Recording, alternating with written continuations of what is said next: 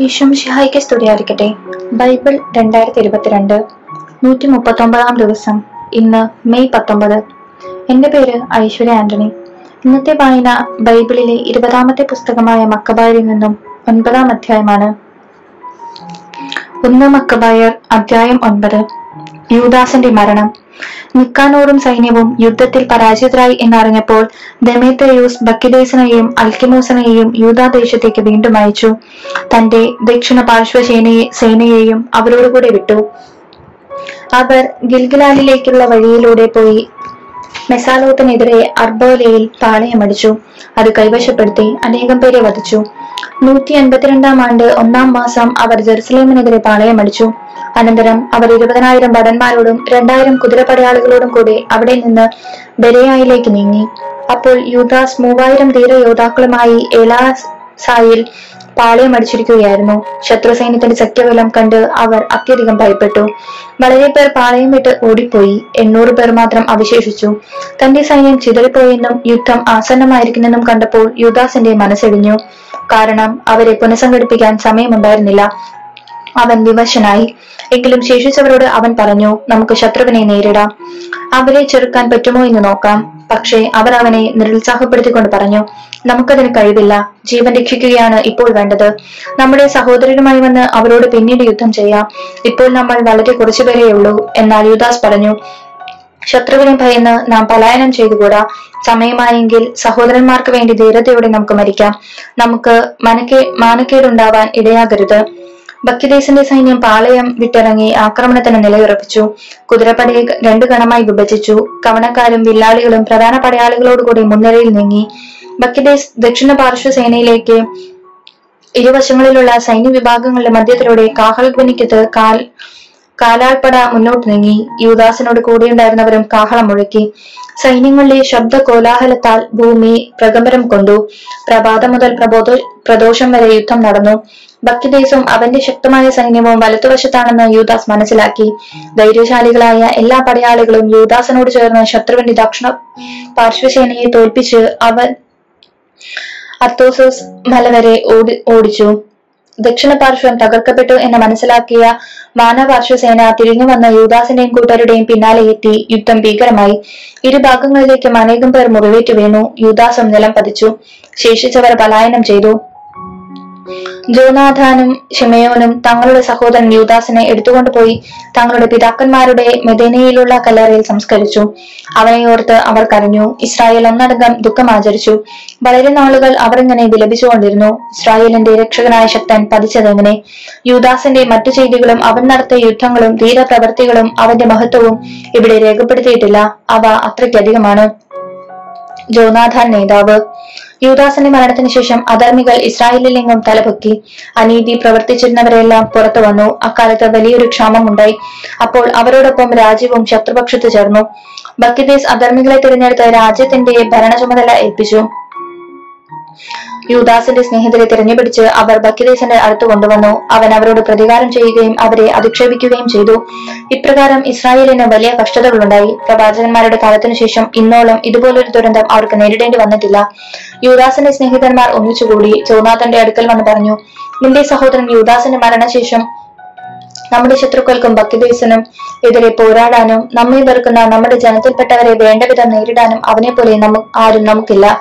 അതിനാൽ ഞങ്ങൾക്ക് വേണ്ടി പൊരുതാൻ അതിനു പകരം ഞങ്ങളുടെ ഭരണകർത്താവും നേതാവുമായി ഞങ്ങൾ ഇന്ന് നിന്നെ തെരഞ്ഞെടുത്തിരിക്കുന്നു. ജോനാഥൻ നേതൃത്വം സ്വീകരിക്കുകയും സ്വസഹോദരൻ യൂദാസിന്റെ സ്ഥാനം ഏറ്റെടുക്കുകയും ചെയ്തു.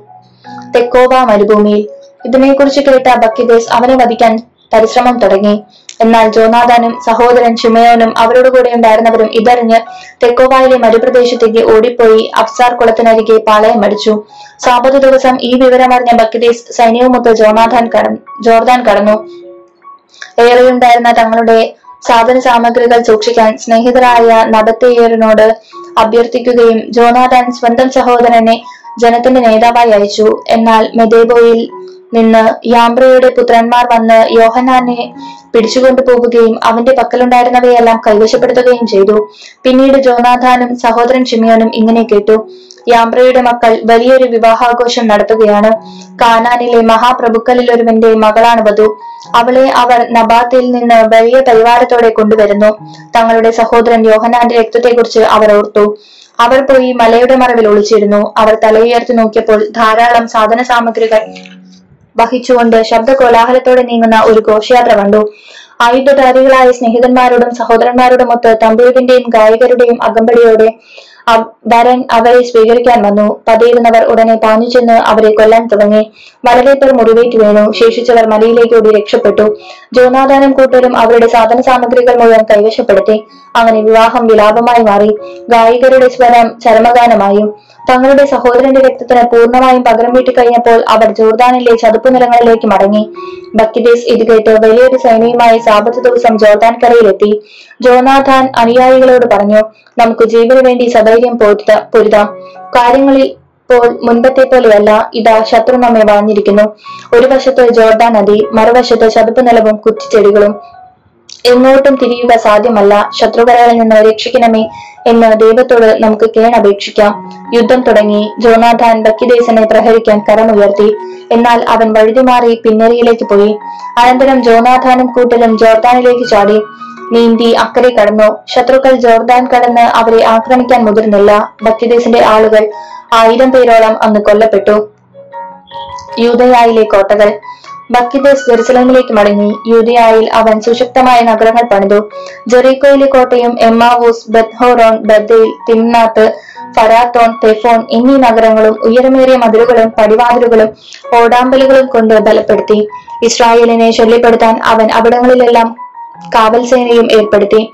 ബത്സൂർ ബസാറ എന്നീ നഗരങ്ങളും കോട്ടയും അവർ സുശക്തങ്ങളാക്കി സേനകളെ നിർത്തി ഭക്ഷണ സാധനങ്ങളും ശേഖരിച്ചു വെച്ചു.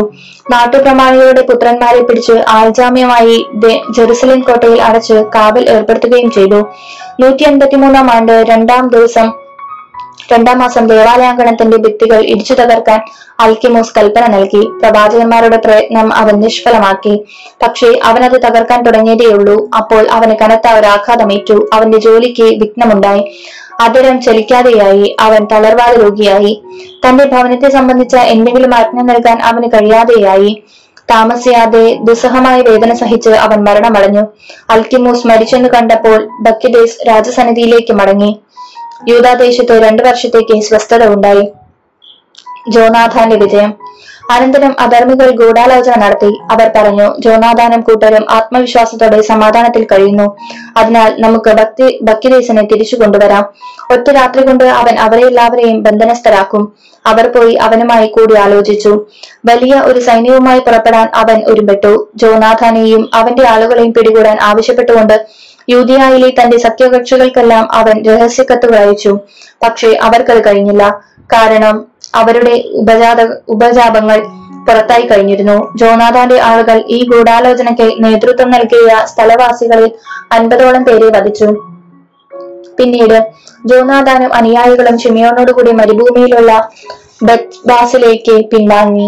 അതിന്റെ തകർക്കപ്പെട്ട ഭാഗങ്ങൾ പുതുക്കി പണിത് അവർ അത് ബലവത്താക്കി. ബക്കിദേസ് ഇതറിഞ്ഞ് തന്റെ സേനകളെയെല്ലാം ഒരുമിച്ച് കൂട്ടി യൂതിയായിലെ ജനങ്ങൾക്ക് അവൻ കൽപ്പനകൾ അയച്ചു. അതിനുശേഷം അവൻ വന്ന് ബത്ബാസിനെതിരെ പാളയമടിച്ചു. ഏറെ നാളുകൾ അവൻ അതിനെതിരെ പൊരുതുകയും യന്ത്രമുട്ടികൾ നിർമ്മിക്കുകയും ചെയ്തു. നഗരം തന്റെ സഹോദരൻ ഷിമിയോനെ ഏൽപ്പിച്ച് ജോനാഥാൻ നാട്ടിൻപുറത്തേക്ക് നീങ്ങി. കുറച്ചുപേരെ മാത്രമേ അവൻ കൂടി കൊണ്ടുപോയുള്ളൂ. ഒതുമേറായെയും അവന്റെ സഹോദരന്മാരെയും ഫാസറോണിന്റെ പുത്രന്മാരെയും അവരുടെ കൂടാരങ്ങളിൽ വെച്ച് അവൻ വധിച്ചു. അവൻ ആക്രമിച്ചുകൊണ്ട് മുന്നേറി. ഈ സമയം ഷിമിയോനും കൂട്ടരും നഗരത്തിന് വെളിയിൽ വന്ന് ഒരു മിന്നലാക്രമണം നടത്തി യന്ത്രമുട്ടുകൾ തീവച്ചു. അവർ ബക്കിദേസിനെ യുദ്ധം ചെയ്ത് കീഴ്പ്പെടുത്തി.